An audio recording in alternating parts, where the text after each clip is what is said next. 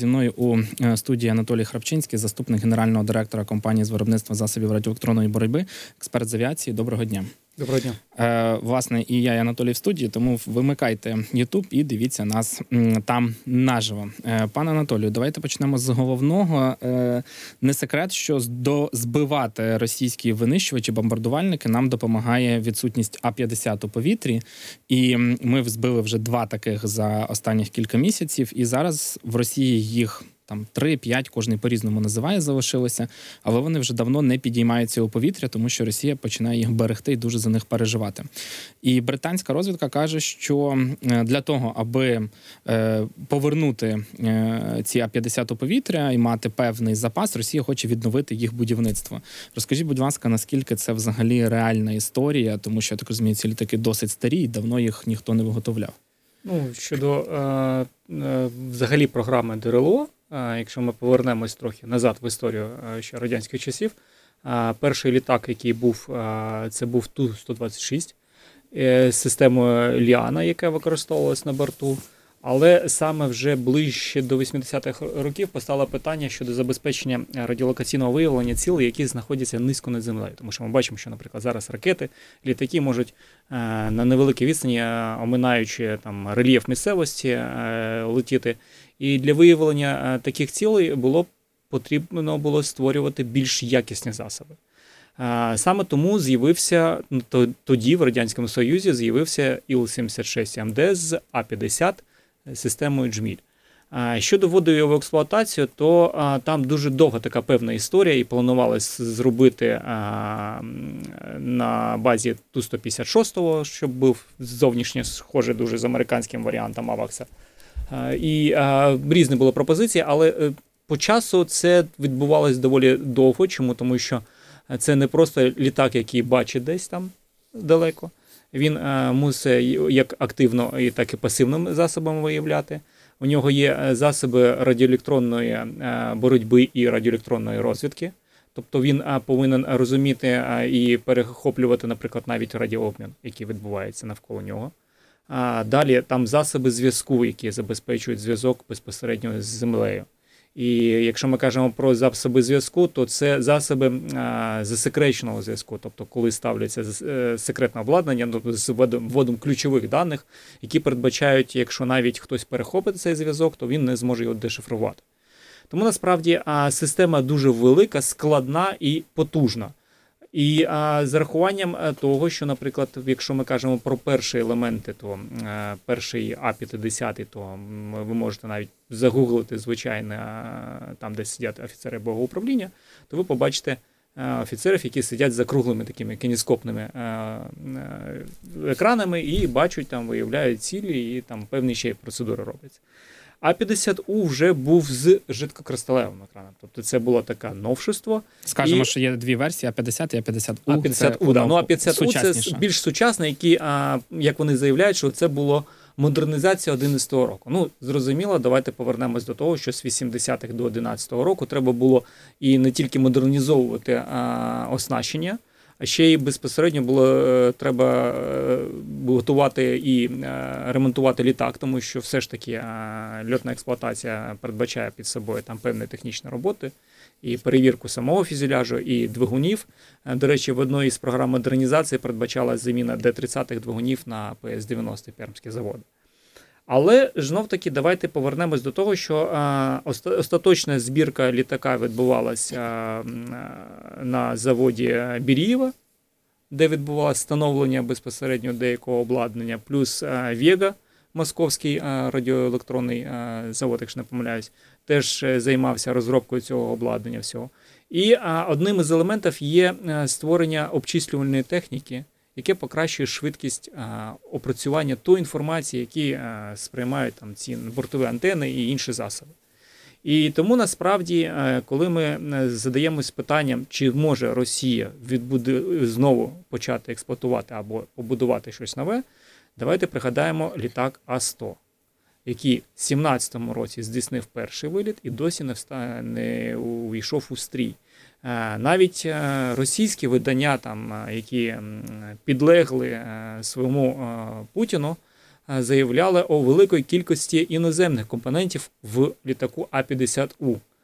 Е, Тому, власне, якщо ми кажемо про створення нових або ремонтування старих, ну зрозуміло, що, наприклад, побудувати може знищили їх повністю. Це не так, як відбулося в Білорусі, коли було знищено пошкоджено дві антени. Тобто, ну ми розуміємо, що дві антени так можна за певний час там е, назбирати в чемоданчиках, поперевозити за кордону, там попросити якихось друзів. Давайте через скажемо, Казахстан. що це не жарт, тому що Ні, ну, дійсно насправ- частину насправді, технологій да. так перевозили Ну, в сумках. Просто я думаю, що ті, хто е, трохи там з Радянського Союзу, пам'ятають, як возили відеокасети. Ну, приблизно те саме. В Радянському Союзі. Я не кажу вже про е, час пере, е, там, перебудови е, Горбачовської, коли там трохи все стало е, свободніше. А тоді ж е, щось отримати закордонний якийсь там комп'ютер або там якусь Ямаху, або приймач, то взагалі було, можна було попасти одразу ж в кабінет до КГБ.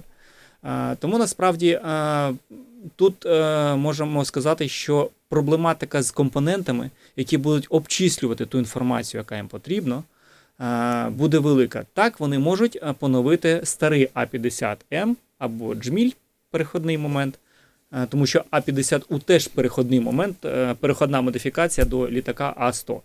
Е, Тому можемо казати, наприклад, що вони можуть щось взяти старе і спробувати його використовувати.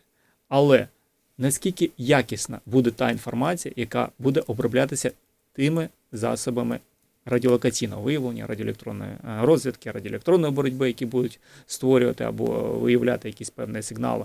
Е, Наскільки це буде е, актуально в вирі тих подій, коли ми зараз використовуємо і безпілотники, і ми використовуємо західні зразки техніки, які більш сучасні, які мають протидію засобам радіоелектронної боротьби, можуть е, більше реагувати на пригничення сигналів GPS для того, щоб все ж таки влучати потрібно в ціль. Тому тут є питання. Тобто ми не кажемо, що звісно розуміло, розуміємо, давайте повернемось до загальної тези, що у росіян багато всього, і вони зможуть злепити хоч чогось, і це буде літати. І, наприклад, буде виконувати місію, як ми бачили буквально два тижні тому. Ту-22М3 підлітали зі східних рибожів і підлітали зі сторони з боку Одеси. Один раз запустили ракету Х-22, вона не долетіла, налякала риб.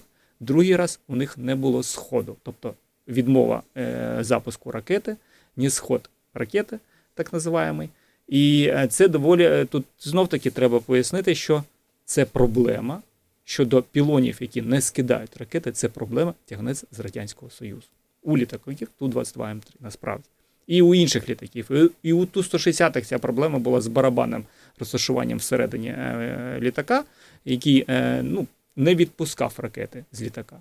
Тому насправді е, є такі от маленькі елементи. Давайте згадаємо, от нещодавно буквально комерсант написав, е, російський комерсант написав, що е, не буде в цьому році просування по програмі імпорту заміщення літаків цивільних. Чому? Тому Там вся при... програма відсувається на кілька років. Да, у них відсувається на кілька років. Чому? Тому що при створенні МС-21 він чомусь став тяжчіше на 6 тонн.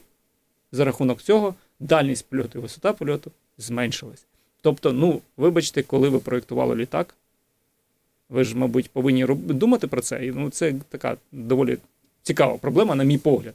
Але ж знов таки, давайте не будемо розганяти там рівень пропаганди, що у них все погано. У них всі, у них дуже бага- багато всього. Воно погане, але воно всього багато. І тому нам насправді з цим треба боротися. А от е, знаєте, також пишуть, що е, А-50 можуть не лише будувати нові, а й є якісь десяток, два десятка цих літаків на зберіганні, і їх можуть спробувати відновити і знов поставити у стрій. Я так розумію, тут у них також проблема буде стикатися з е, ось цією електронікою західною, якої до якої немає Ну, доступу. да, вони зберуть їх. Там будуть старі релески, які там РП-3, якщо не помиляюсь, я не буду точно, щоб мене там щось не захейтили в коментарях. Е, Там стара радянська релеска стоїть, і е, щодо її характеристик. Ну, давайте давайте, от я ще такий факт дуже цікавий. Згадаємо, що, наприклад, е, такі літаки були продані і Індії, і Китаю. В Китаї він KG 2000, якщо не помиляюсь, в Індії он ІЕ, щось таке, А50 ІЕ. Але Індія взяла за основу радіолокаційну станцію ізраїльського виробництва. Китай хотів теж ізраїльського, їм її не продали, вони розбудували свою. Тобто вони не взяли російську радіолокаційну станцію, а взяли ізраїльську і побудували свою. Тобто і характеристики цих РЛС-ок, е, давайте візьмемо максимальний, там е, один із максимальних показників це до 500 кілометрів виявлення великих літаків в небі, в повітрі. Російський А-50У заявляє, що він може бачити на 650 кілометрів. Американський теж може бачити на, на 650 кілометрів. Тільки американський став до строю в 75-му році, а російський в 86-му. А, тому, а, точніше, навіть у Ушка в 11-му році, якщо бути вже точним.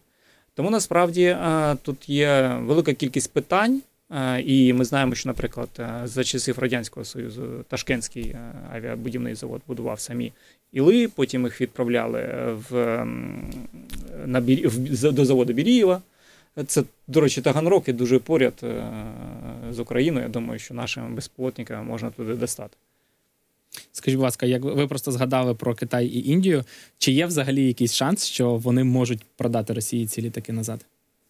Ну, я би не брав би, наприклад, е, ну, по-перше, давайте зробимо те, що ці літаки дуже великі, і обмін таких е, літаків, ну, таким літаком буде помітний.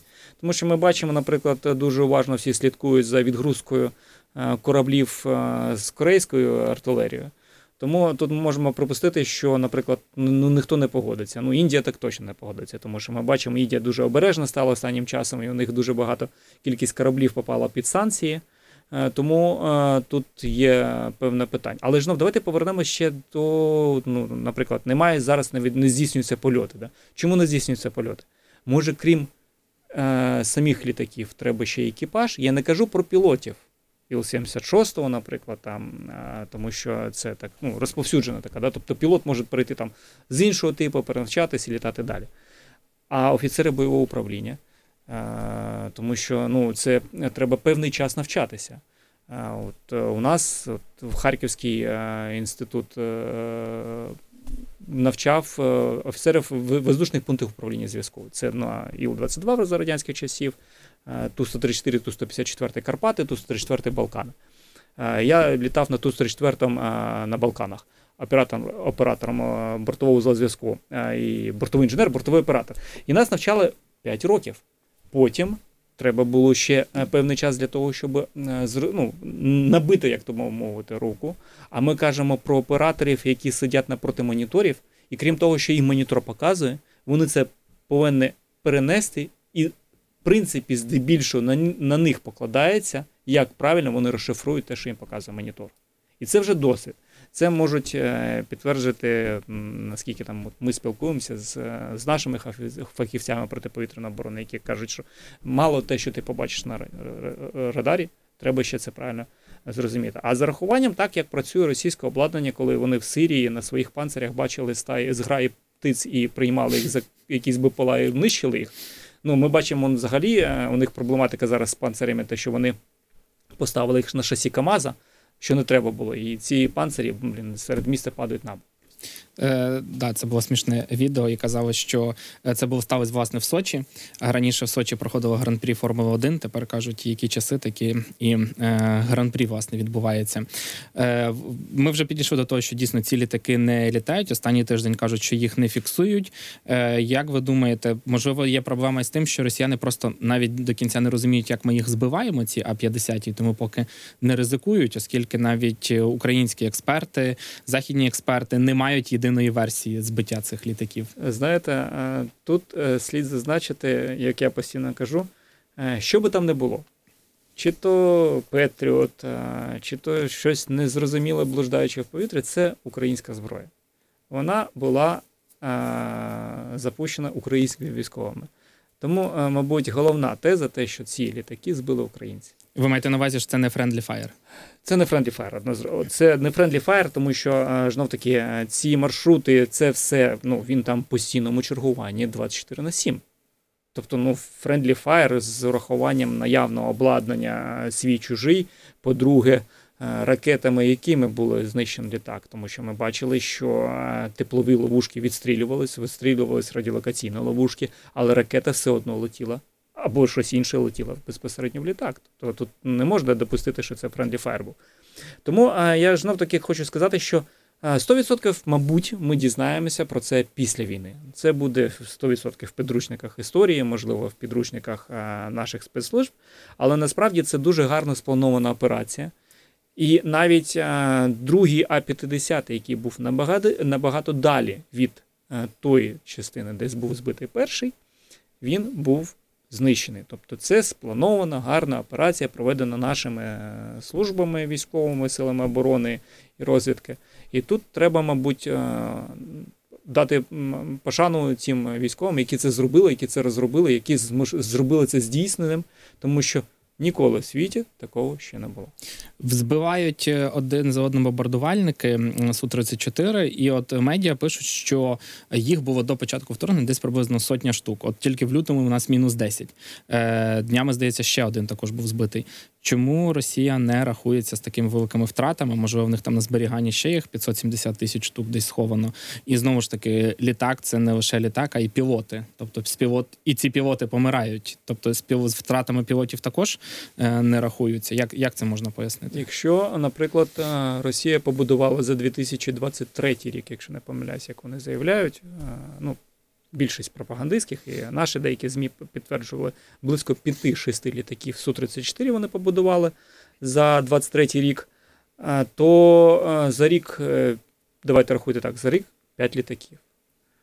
Пілота навчити треба, окей, мінімум 4 роки. 4 роки, плюс якісь отримання досвіду.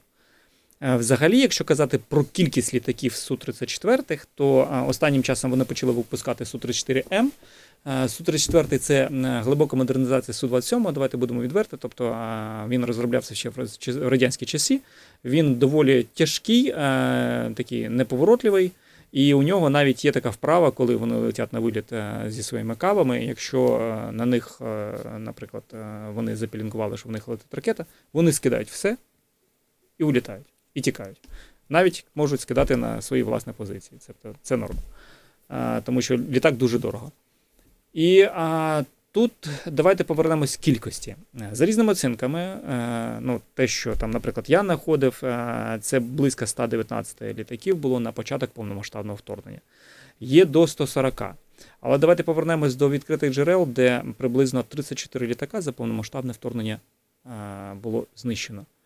Для розуміння, з 2018 по 2022 рік вони побудували набагато менше літаків. Тобто ми можемо е, сказати, що за два е, повномасштабні роки вторгнення Україна знищила ту кількість літаків, які Росія будувала 5 з лишнім років.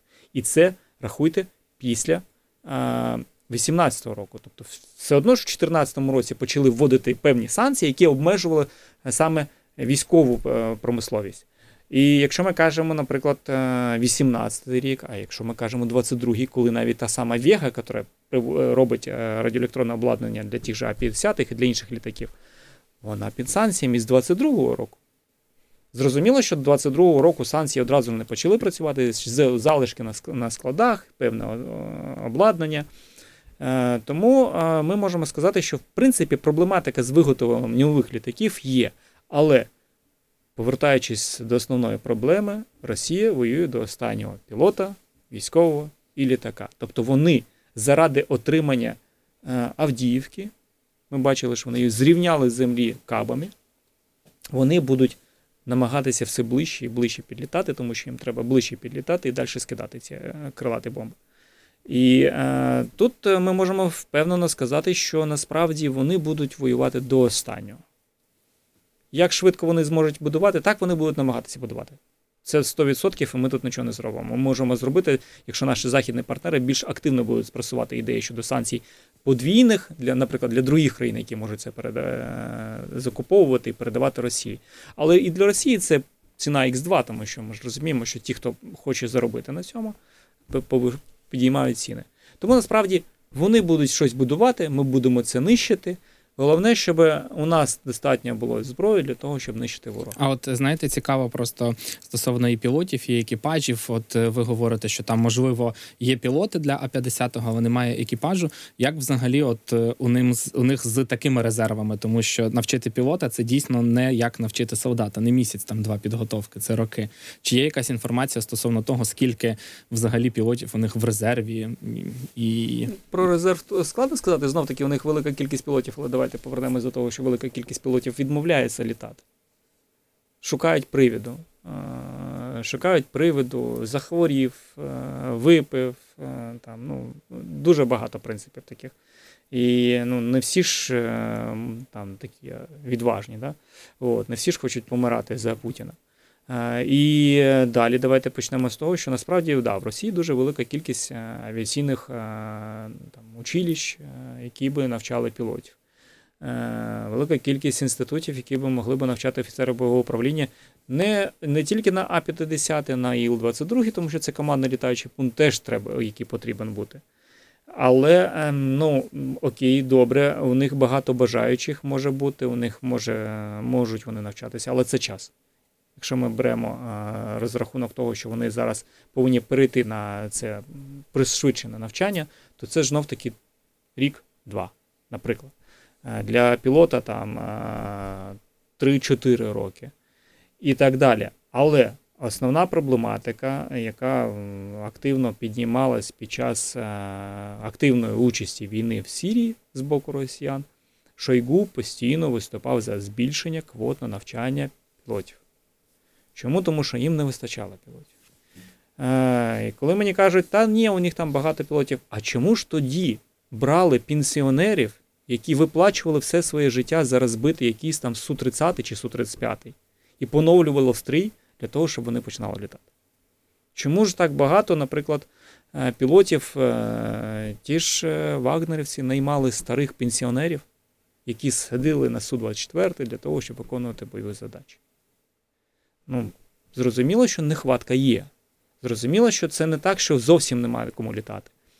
Але проблематика є. І ми, в принципі, можемо створити ще більше проблематику, але це вже е, робота, мабуть, наших спецслужб. Ну, тобто, виходить, що в принципі, е, чим більше літаків ми зіб'ємо, тим більше вірогідність, що пілоти захочуть сідати в наступний. Ну, е, ну, я думаю, що може і таке буде, що їх будуть приковувати там до цього, до штурвалів. На початку війни взагалі розповідали, що там їм обрізали можливість катапультуватися з літака, щоб не попадали в плін. От. Тому, в принципі, ну знов таки, знаєте, ці розповіді цікаві, дуже багато потім з'являється. Але насправді, тобто проблематика є. Я розумію, що ніхто не хоче гинути. Є велика кількість людей, а пропаганда працює, вона їх там стимулює. Але як бачимо, що вони все одно йдуть. Вони все одно і наражаються на небезпеку. У нас з вами ще одна хвилинка приблизно. Хотів би ще дізнатися ось ці власне каби, які вони скидають. е, Що у них е, зараз з виробництвом, е, і чи є у них від- відомості про їхні запаси? Давайте почнемо з того, що каби, які, ми, які вони закидають, це звичайні авіаційні бомби, які, на які дороблені крила. І тут сама велика, мабуть, проблематика в тому, що ці крила можуть бути дороблені на звичайному ЧПУшному станку, який не підпадає під санкції. Тому ми можемо казати, що е, крила для цих кабів, яких доволі багато в Росії, тому що це залишки Радянського Союзу, е, цих кабів дуже багато, а крила роблять звичайні ЧПУшні станки, які досі програмне забезпечення обновлю, оновлюються, тому що вони не попали під санкції. І от тут теж питання до наших західних партнерів, до наших певних компаній, які займаються цими розслідуваннями, сінтерів наших, які займаються цим, щоб доводити, що певні станки треба заборонити програмне забезпечення, оновлення, якось їх е, по-іншому е, блокувати або щось шукати, навіть заборонити е, продаж там певних елементів, які постійно треба для того, щоб вони працювали. Тому насправді тут е, теж є чим боротися. Але треба Але потрібно боротися. але потрібно боротися. Дякую дуже, пане Анатолію. Нагадаю нашим слухачам Анатолій Храпчинський, заступник генерального директора компанії з виробництва засобів радіоелектронної боротьби, експерт з авіації, був зі мною на зв'язку. Ми говорили власне про величезні втрати Росії за останній місяць саме в авіації, а також про літаки А-50, е, оскільки саме ось ці е, вони допомагали робити так, аби їхня авіація була захищена. Ми вже дві штуки збили. Після цього ще десяток су 34 впали е, назавжди. І власне Росія думає, як би так можливо поновити виробництво цих А-50, але поки є чимало з цим проблем та викликів, і було б добре, щоб вони ці проблеми і виклики лише множилися. Зараз е, новини від моїх колег та повертаємося до студії.